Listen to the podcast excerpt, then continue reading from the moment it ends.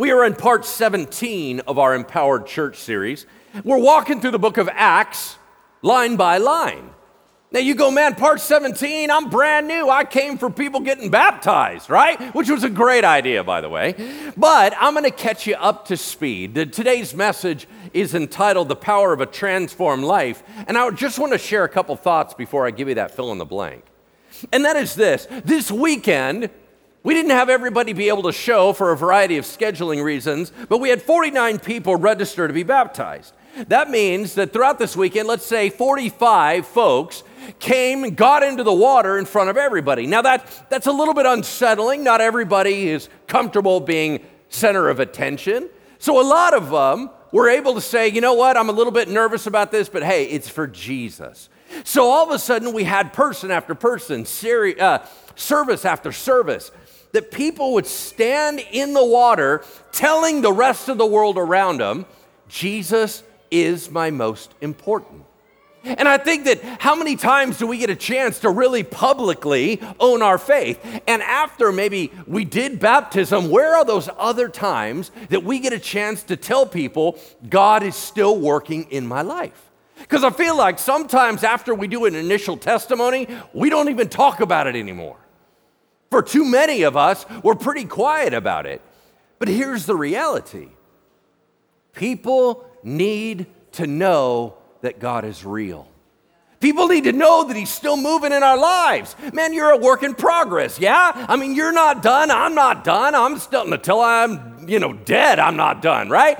So I'm still in process, but we need to keep updating people saying, God is still moving in my life. God is still moving in my life. Why? Because everyone around us on this planet is desperately wondering, is this all there is? Is everything that I've experienced, is this it?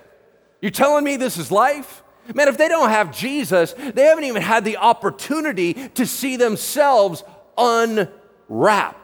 They haven't even been able to see all that God built into them come alive. And they're desperately wondering, is there any hope? If we don't tell the story, how in the world are they supposed to know? You're like, oh, well, that's what you're for. I mean, you're the pastor guy, right? So you and all those people on TV and writing books and all that stuff, you guys tell them. No, no, no. They don't know us, they don't trust us. They trust you. They'll believe you when they won't believe me. I mean, they'd think, oh, that dude's paid for that. Maybe that's something. Maybe that was a real illustration. Maybe that wasn't a real illustration. But when you tell someone, I used to be like this, but I'm watching God transform me into this, they can suddenly believe it for themselves. I'm just telling you, you are the best sermon they'll ever hear. Because if you tell them, they already know your heart, they already know you're legit, and they just need to hear it from you God's changing me because we know we all need to be transformed. We all know that. And people want to believe that God is active and alive today. Here's the fill in the blank on the sheet in front of you it's this God is glorified by our transformation. God is glorified by our transformation. Not everybody can see it. We got to be a little bit more verbal about it. One of our greatest jobs is to make Jesus famous. One of our greatest jobs is to tell everybody that He is who He says He is and that He has really made a difference in our lives. All right, I told you we're in part 17, so let me give you a real quick recap in case you just joined us. The book of Acts, and it's actually called the book of the Acts of the Apostles. It's a very simple premise. It's this a guy named Jesus shows up, says he's God, says he died for our sins, got back up. Now, either he did or he didn't. We are Christians, we believe that he did. All right. Somehow, some way, Christianity went from obscurity, from nothing to world dominant in 300 years. The Roman Empire proclaimed the world religion would be Christianity in 300 years. How in the world did that happen? Well, the book of Acts says, well, I can tell you how it started. So it's that little grassroots movement. Like, how in the world did this whole thing get rolling? And there's victories and defeats, and there's good guys and bad guys, and there's miracles, and there's crazy supernatural stuff. It was a wild ride. The church is so immature and trying to figure themselves out. They don't have all the answers. So we're learning right along with them, right? So, sure enough, there was a very big main character that shows up along the way, and he's kind of a psycho. His name is Saul of Tarsus. Now, Tarsus is in modern day Turkey, in the southern area of modern day Turkey. So, this guy, according to his own testimony, is like, dude, I am the most Jewish guy you will ever meet. Like he was like, I am hardcore. And what he said was, I was a Hebrew of Hebrews, right? Like I am uber Jewish. And he was like, Man, I am traditional. I know the Bible backwards and forwards. I'm a Pharisee. I know everything you want to know about religion, about theology. I know everything about God. And here's the deal this new Christianity thing that just suddenly erupted, yeah, I'm not buying it. It's trash. Because here's the thing I'm checking my Old Testament scriptures and I'm not seeing Jesus checking off the list of Messiah. So you know what? I'm not there. I don't think he's legit. And if he's not legit and he claims to be God, I call that blasphemy. We killed him for that very reason. So therefore, I'm coming after his church. And this guy came in hot. He was a Christian killer, he was a Christian persecutor. He would get different letters of authority to go to other, literal other parts of the Roman Empire to arrest Christians and bring them back for trial in Jerusalem. He was a rough, rough dude.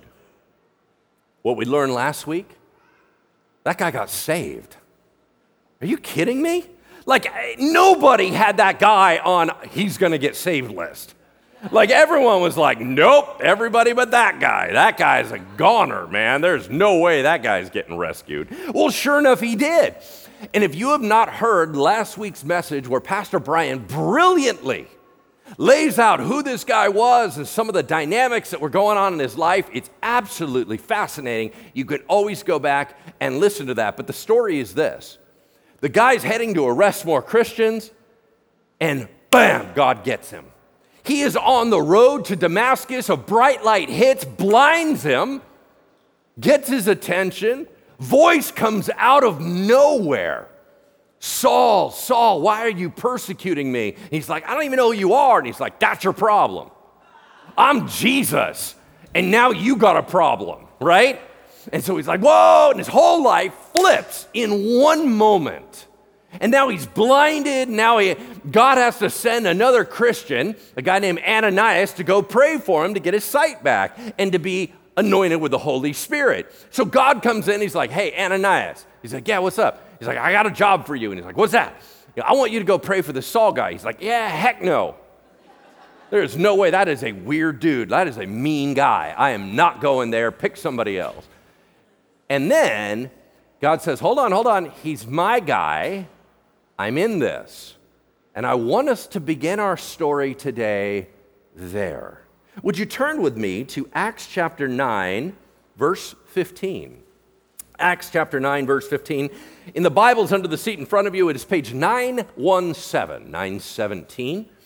If you've got a Bible and you're not used to it, drop it open in the middle, go to the right really far. You're eventually going to see names that you would name your children. Matthew, Mark, Luke, and John, you're real close. Then it's going to hit Acts, you're going to be there, all right?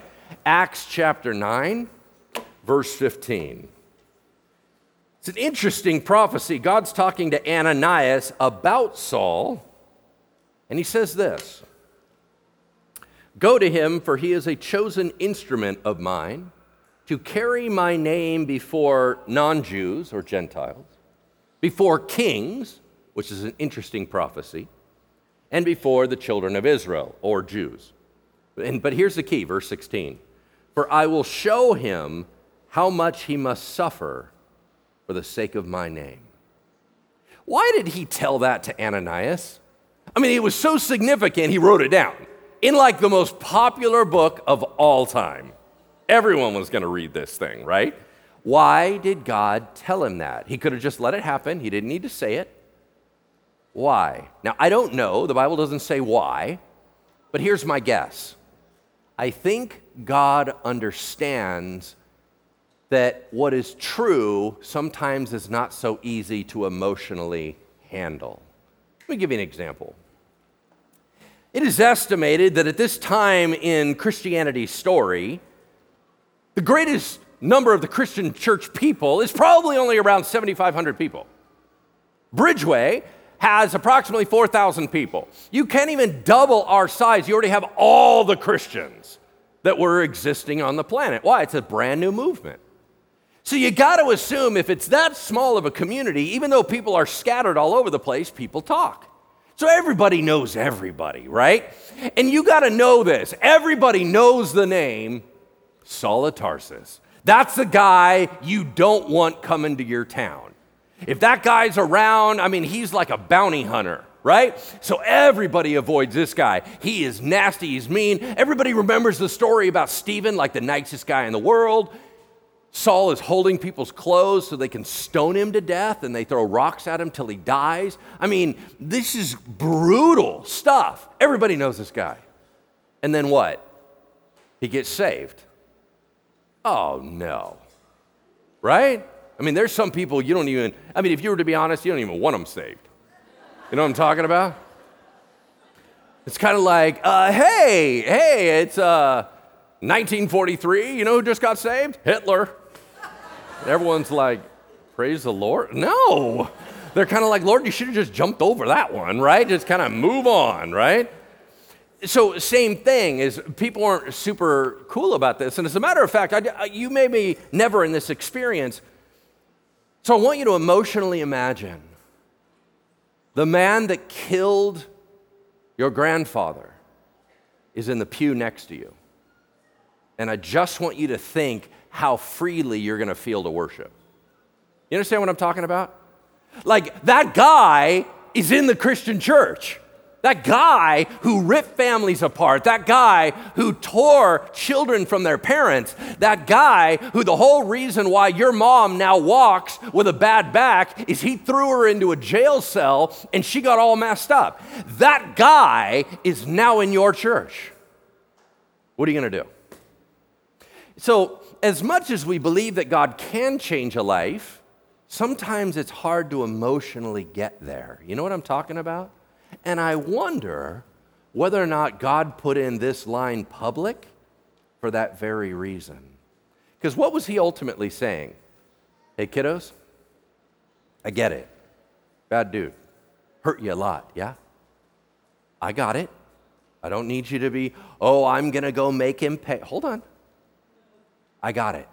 This guy, by the time I get done with this guy, he will suffer so much for my name, you'll be praying for him. You're like, I'll never do. Okay, hold on. Do you guys remember at a later date, he writes a letter and recounts how many bad things happened to him? Do you guys remember this? He's like, I was beaten, I was stoned to death, and God had to raise me back up. Still went to work, right? He was there and he's like, I got shipwrecked. Not once, multiple times. Like for everyone else, shipwreck is like a once in a lifetime opportunity, right? And he's like, it was a Tuesday. Like this is so terrible. Like I've had, I was totally had nothing. I remember believing I was going to die. I remember all these things. My life has been brutal. I've never had the good Christian life thing. When you hear that story and he has caused you pain, there's a certain degree where you feel like, okay, he can be on my team. Because this is a lot about unity, right? I mean, God didn't have to do that. It is so fun that God sometimes like balances out things, right? You're like, oh, you get to hurt a bunch of people and then you're all good. No, it seems like God balances it out. You know, I think about it. When God creates a, a man as attractive as David Beckham, he balances it by giving him a terrible voice and he's very short. And, and I think, and I think to myself, thank you, Lord. You know what I'm saying? You know what I'm saying? It's, it's things like that that restore my faith, right? That's not true. Okay, moving on. Let's pick it up in verse 19. For some days, this new saved psycho was with the disciples at Damascus. And immediately he proclaimed Jesus in the synagogue, saying, He is the Son of God. And all who heard Saul were amazed and said, Wait, wait, wait, is not this the man who made havoc in Jerusalem of those Christians who call upon the name of Jesus? Has he not come here to our city in Damascus for this very purpose to bring Christians bound back to the chief priests of Jerusalem? What'd you just read? Everyone's freaking out. All the Christians are freaking out. All the group that was anti Christian, they're freaking out. Their number one patriot just got saved. Nobody knows what to do. This is totally wild. And it says immediately, Saul takes advantage of his invitations to speak at synagogues and walks in not with an anti Christian rally, but with a Christian message. You think that doesn't blow people's minds? You know that is not what they wanted. That is not what they signed up for. Dude, when they put up his posters and everything, come, Saul's gonna tear Christians apart, you know, that kind of thing, right? And he walks in, he's like, I'm a Christian now. You're like, no! What? Right? Now he has this opportunity because they don't they don't yet know him as paul the apostle. He's still saul the persecutor in their mind. So they're still inviting him into their synagogue. He takes advantage of that and preaches for jesus. That's risky. I want to make this a little bit personal to you. I don't know what you got saved out of.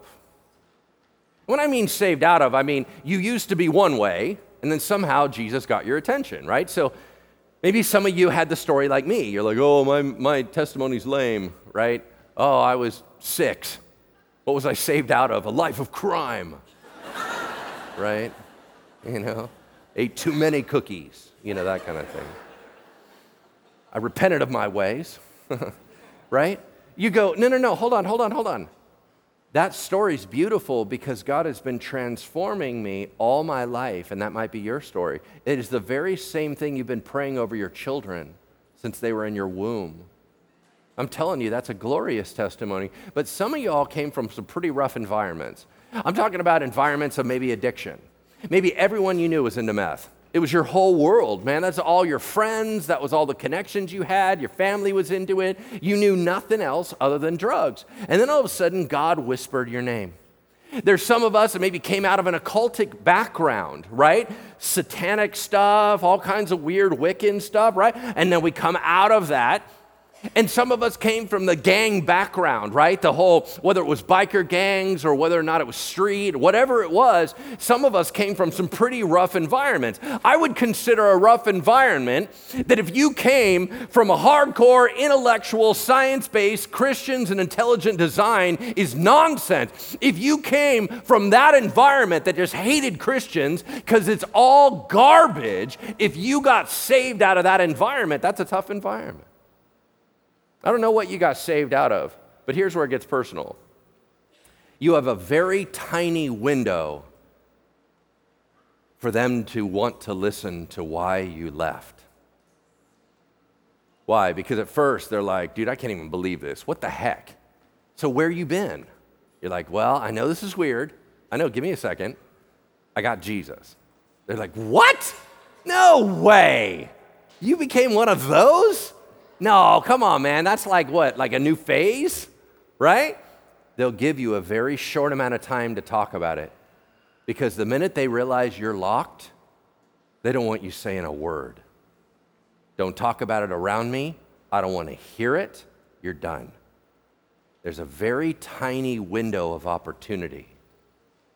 Now, I don't know how you use that window. I don't know whether or not you made it all personal and quiet and all that stuff, and they never got to hear why you left. Some of you might have done it, I don't know, maybe out of self preservation. There's some of us that barely got out. I mean, there was so much temptation in that world, there was so much addiction in that world, we could not look back. That's okay. But if you do, if you're in that place right now, if you can hear my voice and you know that you're in the process of being transformed right now and you are emerging, I'm telling you, this is one of the most beautiful opportunity windows you will ever have in your life because they just want to know why you left. I want you to tell them, hey man, it was Jesus. That's why I left. I mean, yeah, now that I have Jesus, there's a bunch of reasons why I needed to leave, but I didn't I didn't know. So I'm just letting you know.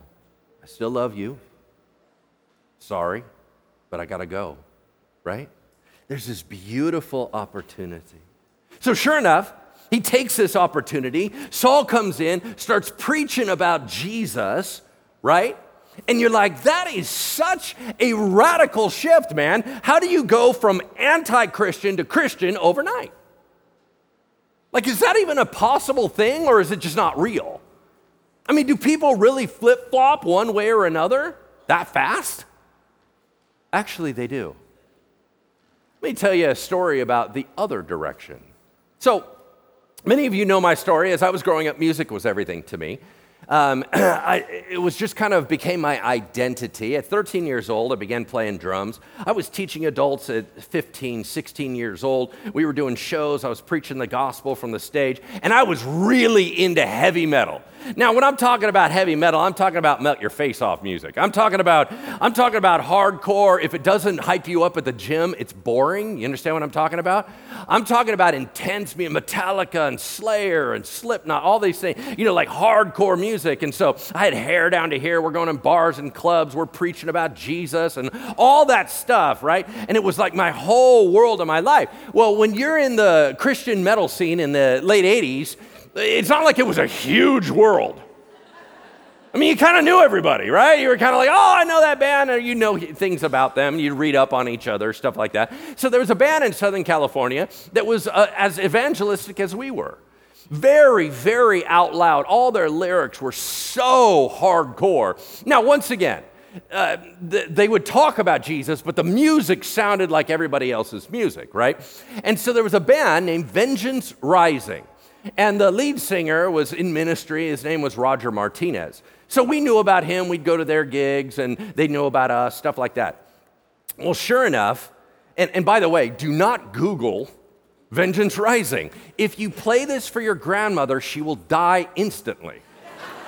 Okay, I'm just letting you know this is really intense stuff. Okay, so anyway, so as I got out of the music industry, as we get into the 90s, as I get out of the music industry, I'm like checking back on how people are doing and stuff like that. And they're like, dude, you hear about Roger?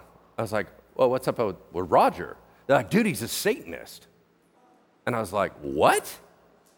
Sure enough, I checked out. His whole website's flipped over. He's no longer promoting Jesus Christ. He is promoting Satan. He is saying all Christian stuff is garbage. Everything, you know. Now, what you can see if you read between the lines, you saw a lot of hurt and he flipped hard. But when he flipped, he flipped really intense. And so he is just spewing garbage and terrible things. And it was leading all these different people away. And I was just, my mind was blown. I was like, man, that guy was like hardcore for Jesus. And now he's the other direction, right? Well, periodically, like every 10 years, I kind of Google and check up on different people and stuff like that. He went on to be an ardent atheist, and he's still that way today. And I just go, man, is that real? How can you go from someone who is actively promoting in the ministry so extreme? How can you flip in a day? You're like, oh man, this is so depressing. I can't believe I came to church today. What a waste. okay, hold on. I'm about to give you the most encouraging thing you've heard all week. You ready? I believe that the vast majority of people that you're going to interact with in your life today, tomorrow, and next week are one split second of flipping to Jesus. And I want to tell you why. Most people are not Christians because the dots don't connect for them. They cannot see a way that it's true. They may agree on the Jesus part, but then there's a church part that freaks them out. They love the Jesus part, they just can't stand the people. You understand what I'm saying? Like there's these little blocks right? Like you're, you, you, you know that this part is true. You know in your heart, you're longing. You know that you were built for more. You know there's a God in heaven. You know this isn't accidental. You know that evolution isn't right, but you don't know how to fit the pieces together. And so you've just said, nope, it's not for me. But what if God shows up? What are you going to do? Probably the most ardent public atheist, probably in my lifetime, um, at least uh, popularly, is a guy named Richard Dawkins.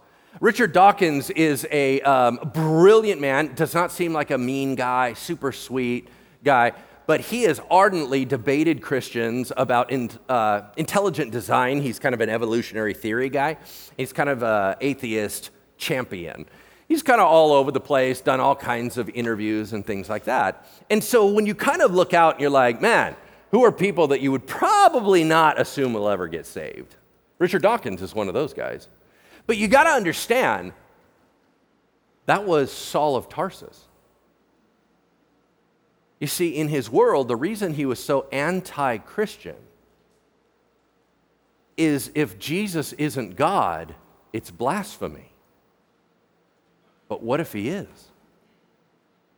And one day he showed up and his whole world flipped just like that. I would suggest to you that those that are most adamantly against Christianity are all that much closer to the kingdom of God. Why? What are you so upset about? Why are you so agitated? I'll tell you who I worry about are the people that don't care. You understand what I'm talking about? What I'm telling you is what if Jesus reveals himself to your personal friend? What are they going to do? I'll tell you this their life will change in an instant. I really believe that to the core of my being. So it brings up a couple questions. You're like, okay, so Lord, I'm reading this stuff, and you took this super anti guy and made him legitimate because you like got him on the road. You know what I mean? Like, okay, so I've been praying, let's say, for my friend Marianne, right?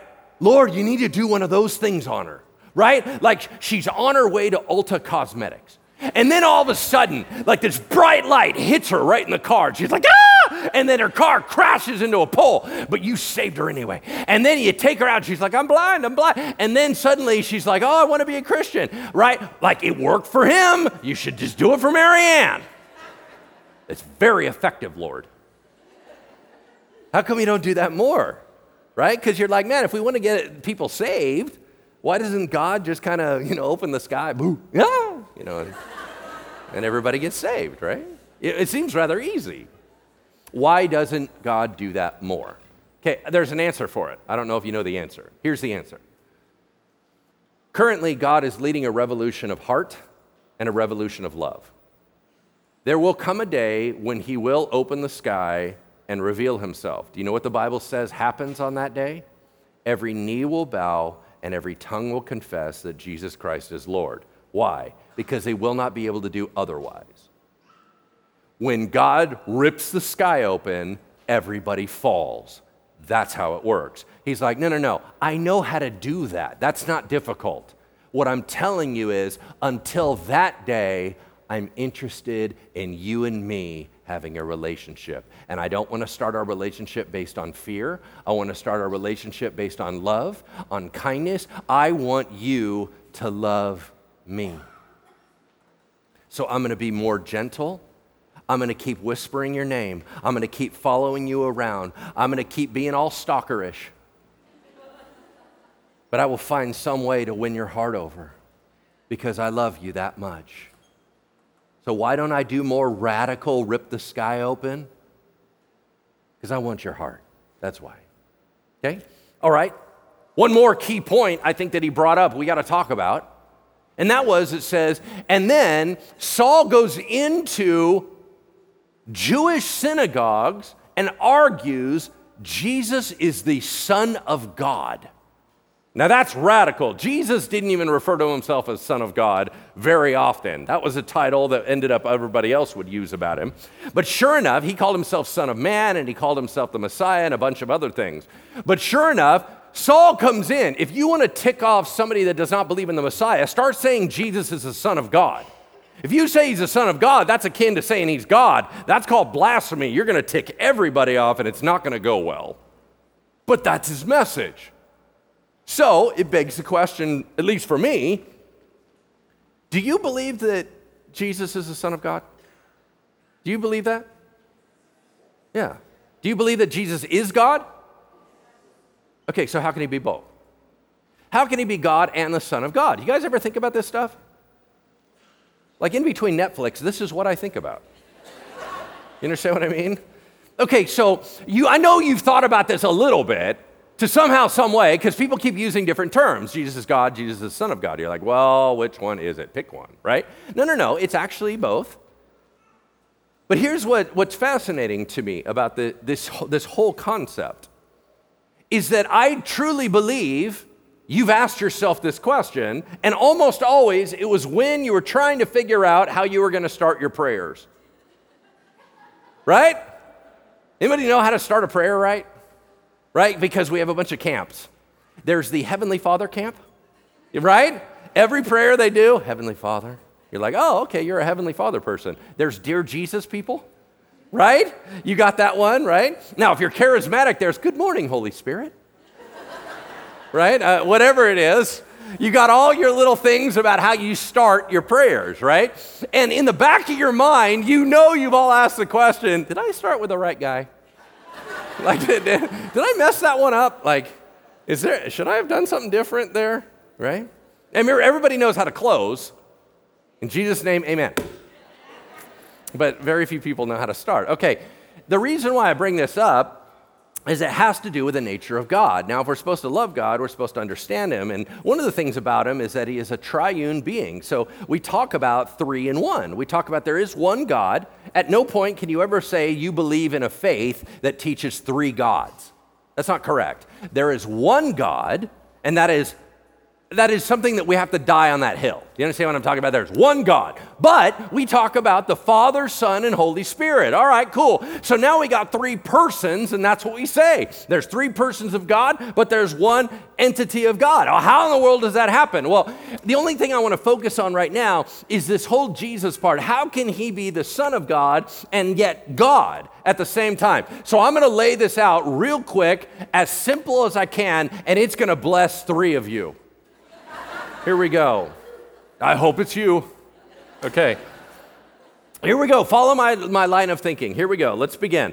First thing we need to note God, by definition, is eternal, self existent, dependent on nothing, and that deity is deity. What's my point? There's no baby deity, there's no half deity. You're either deity or you're not deity. Does that make any sense?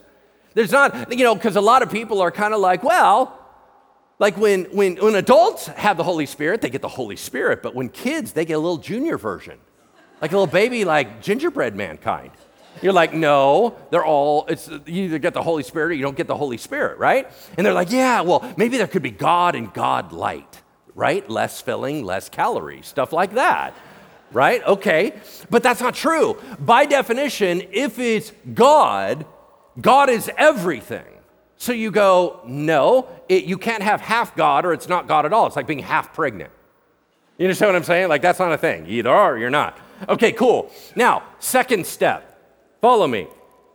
Whenever God interacts with mankind, there has to be containment. Why? Because non God can't handle all of God. You guys tracking with me? Literally, you can't handle the truth. Yes?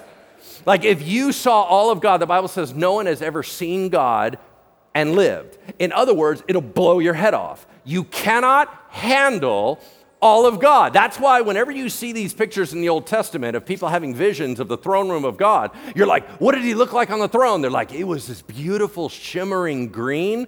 Yeah, yeah, okay, whatever. What's he look like? It was like shimmering. You're like, well, that was not helpful. You just said the same thing twice, right? No, no, no, what's he look like? You'll realize anytime you interact with God and there is something that you're seeing, it is a containment of the greater. You just can't have all of it. So you got to have a containment. Anytime you're talking about containment, you're going to put a label on it.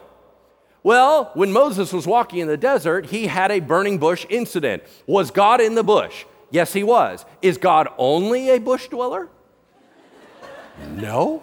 Okay, cool. When God creates, we call him creator. When God is being nurturing, we call him father. When God is invisible and guiding and empowering, we refer to him as the person of the Holy Spirit. In other words, you're going to see portions of God move out and interact with you, but it has to be contained. And because it's not all of him, you can't say it's Yahweh. Yahweh is all of him. So, what are you going to call him? Well, we have a bunch of labels, a bunch of terms. And three of those portions that emerge out of God that can operate distinctively, we call the persons of the Trinity Father, Son, Holy Spirit. In other words, Jesus, if he is God at all, he is God, but we're going to put a label, Son of God, on him when he does a certain role. What's that role? Jesus, the second person of the Trinity, was not the Son of God until the virgin conception. Why? Because he took on a new role, became the Son of God, took on humanity, and moved forward into that role. We were not seeing all of God, we were seeing a portion of God. You guys remember that one of the ways that many people have described the Trinity is they said if you could, if this was cut off right here and you saw three fingers coming up over the top, you would say, wow, this one moves without this one. They're all independent, but are they not yet on the same hand? The persons that emanate out are unique, they interact in different ways, but are they not still God? Of course they are. Jesus is both God and by role and function, the Son of God. Amen? All right, cool. Two people understood that. Praise God. Pick it up in verse 22. Meanwhile, but Saul increased all the more in strength and confounded the Jews who lived in Damascus by proving that Jesus was the Messiah. When many days had passed, we find out it was about three years, the Jews plotted to kill him. That happens a lot to him. But their plot became known to Saul. They were watching the gates day and night in order to kill him. But the disciples, his disciples, took him by night and let him down through an opening in the wall, lowering him in a laundry basket. Awesome. Well, that's kind of covert. That's kind of cool, right? Hey, he was going to get killed. You're going to find out lots of people like to kill Saul, right? He, for whatever reason, he ticks everybody off right? He's just kind of very blunt and very straightforward about things, and people don't like his truth. Okay, quick question for you Is it okay to escape persecution? I mean, he did, right? Now, is that wimpy? Is that not trusting in God? Because some personalities are like, yeah, I'm going to stand up in front of the machine guns. I'm going to be. Okay, hold on, hold on, hold on. If you're not called to that, what's wrong with you? Now, some people are called to that. There are stories of martyrs in the past where the Holy Spirit revealed to them, I need you to die today. And they walked right into it. But if that is not your calling, there is nothing wrong biblically with saying, oh no, there's a plot to kill me. I'm going to get out of the way. That's not cowardice, that's just trying to be wise. You're trying to be a good steward with what God gave you. Now, once again, whether it works or not is up to God. You may have tried to get out of the way, but you may or may not get out of the way. That is his determination. But there is nothing wrong with saying, wow, this persecution is heavy. I think I need to move on. If God says, I need you to remain, then you remain. Does that make sense? keep moving forward. And when, after all this time, Saul had come to Jerusalem, that's the ground zero. That's where all this stuff started. This is where the Jews have the most hardcore culture, where Christianity was most persecuted at the time. When he had come to Jerusalem, he attempted to join the other disciples, but they were all afraid of him. They didn't believe he was a disciple. Pause. What happened? He got rejected. Because what happened was his reputation is messed up. I don't know if this guy's legit. I don't care how long you said he's saved. This guy could be a mole. I mean, that's kind of how he infiltrated before. So, no, I don't trust him. This guy has killed people. This guy's not messing around. So, no, I would love to be, hey, let's trust everybody. Let's be open. But you know what? It's not worth it. So he knocks on the door. Hey, can I come in church? Nope. Wham! Slam the door. They were like, not today, buddy. Right? Now, you're going to find out who he was trying to interact with was Peter, who's the foremost apostle, meaning the leader of the team, and Jesus' brother James, who was called a pillar of the church. He, he tells that at a later story. So he's trying to interact with them. They're like, nope, not going to happen. But then, notice this verse 27 but Barnabas, that's key, but Barnabas took him and brought him to the apostles and declared to them how on the road he had seen the Lord who spoke to him, and how at Damascus he had preached boldly in the name of Jesus. So they let him in. And he went in and out among them in Jerusalem, preaching boldly in the name of the Lord. Well, that was a big turnaround. What happened? A guy named Barnabas. I want to camp on this for a second because I believe there are some Barnabases in this church. And I'm going to tell you right now, you're gold. And I want to tell you why. First of all, Barnabas is not his name. His name is Joseph. Why is he called Barnabas? Well, because it's a nickname. Bar, in their language, means son of, right? Son of what? You find out it's son of encouragement. Well, what does that nickname mean? It literally means, man, I love having this dude around because he blesses my spirit and encourages me. That's a cool nickname. That means everybody wanted to be around this guy. Why did they let Saul in once Barnabas got a hold of him? Because if Barnabas says he's legit, he's legit. Everybody knew Barnabas' reputation. Saul's reputation got him banned, Barnabas' reputation got him included. Reputation matters how you live your life. If you are a joker that's flaky, on, off, on, off, we don't trust a word that you're gonna say. We don't trust who you back up. But if you are legit and you say somebody is right, we're gonna follow you. So they let him in. This Barnabas guy is one of those connectors, right? He knows everybody. You know people like that. It might be you for whatever reason, people just come out of the woodwork and they just want to hang out with you. They always want to come to your house or whatever. They, hey, what are you doing today, right? And you just think you're being you. You have no idea you're gifted, anointed, and talented for it. This is a movement of God. And you're like, well, I'm just a partier. okay, hold on. That's called a abuse of God's gift in your life, all right? But make no mistake, that is what can become of this. The idea that God would use you to connect people, I don't think you understand that is a calling. I don't think you understand that's an assignment. I want you to start thinking through the lens that Christianity is like a kingdom business, and you need to connect the right people with the right people and start getting a little bit more strategic. I think you need to start realizing you are the hub of community. Our church needs more community, and sometimes we need people like you to run a small group because they're the only ones that are going to go to your small group. Why? You're not weird. You understand what I'm talking about? Like, we need people that are connectors, that are so fun to be around. We had a gentleman in this church, his name's Patrick Rowe. He ran our men's ministry for a while. Still does it, right? This guy's legit.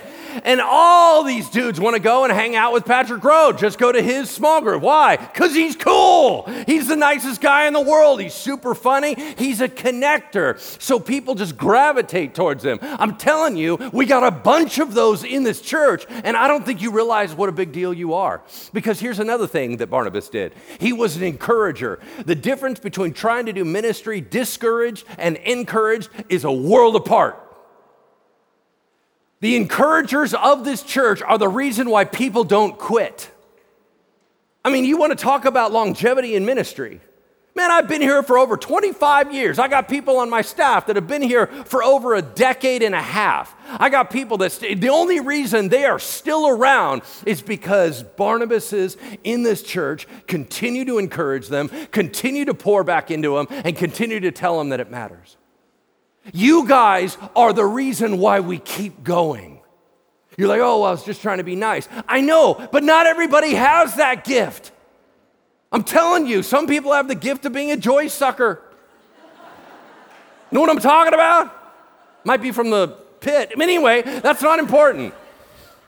But if you have a gift of encouragement, if you have a gift that you just think about, man, I want to text that person and just say, hey, what's up? I really appreciate you. If you want to pour life into other people, you guys, that's like gold. Please don't think that's not a big deal, it's a huge deal. Oh, I'm just being me. I know, and we desperately need you. Just be that encourager, and we can keep going.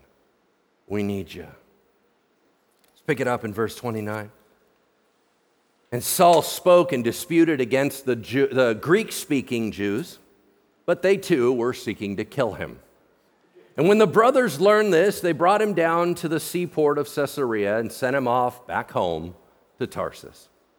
So the church throughout all Judea and Galilee and Samaria had peace and was being built up. And walking in the fear of the Lord and in the comfort of the Holy Spirit, it multiplied. Hmm. You guys, why was there suddenly so much peace? You're like, oh, okay, well, one of two things happened, right? Either the main persecutor guy, the psychopath, got saved, that calmed everybody down. Or two, when he got saved, it kind of sent the anti Christian movement into a tailspin because they're like, oh, our big dog's gone, right? What do we do? Who's supposed to rise up now, right?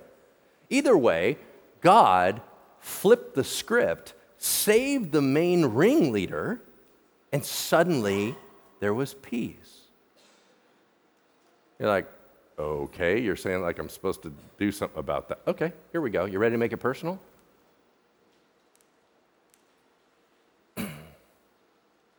What if that leader that you despise, you stopped complaining about and prayed for? Because I'll tell you this somebody prayed for Saul, and their name is not in the Bible. But there's someone, and I bet you anything, it was a lady, a lady, probably later in her years, walked with God, and the minute she started praying for Saul, Jesus went, I'm on it, let's go. Wham! He kills that guy overnight turns a Christian killer into one of the greatest Christian theologians, one of the greatest church planters, one of the greatest evangelists of all time. Here's the deal you can either complain or you can pray. You're probably not going to do both. And I wonder whether or not that one leader you keep thinking is a big deal and seems to be causing all the problems in society, how about they get saved? Because I got to ask you a question do you want them to die or do you want them to get saved? You're like, meh. so I'm going to ask you are you a child of destruction or are you a child of salvation? There we go. Amen. That means we pray. That's why the Bible says, pray for your leaders that it might go well with you. In other words, man, why don't we have a revival in them and it's going to change everything? Because as long as they are still viewing the world through their own lens, they're going to continue to do what they do. But what if Jesus shows up? That's going to happen through the prayers of the saints. That's where the Lord's going, dude, I'm just waiting for my people to pray. Man, I can go at any time. You ready? I'll flip the script on anybody. Are we praying? Because I tell you, I think society could go a little different if God's people would pray. You guys, we're going to close out with just thinking about these last words that he wrote. And walking in the fear of the Lord and in the comfort of the Holy Spirit, the church thrived, the church grew, the church multiplied. Why was there comfort? Well, less persecution. Praise God. What does walking in the fear of the Lord mean? It means this. When you respect God enough and put him in the right position, all of a sudden everything else changes perspective. And you start seeing the world through his lenses. You guys, the Bible says when Saul got rocked by Jesus and blinded him, when he got prayed for by Ananias, things like scales fell from his eyes. What were those things? I don't know. That's gross. right? But those were blocking his ability to see. I'm going to tell you right now, here's what I'm going to pray for us as we close. You guys, some of us are looking through some wrong lenses.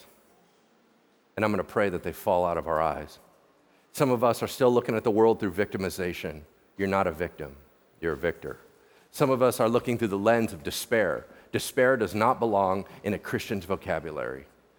There is always hope. In this life or the next, there is always hope. There are some of us, like me, looking through the lens of anxiety and allowing that to dominate their thoughts. That is not the Prince of Peace. Do you understand what I'm saying? There are some of us that are looking through the lens of betrayal. All we can see is where we've been hurt, and we're still operating off that. We've got to release these things and let them fall out of our eyes and begin to see what God has. We do not need to look out into the world and see everything falling apart. We need to see Jesus on the throne making things right.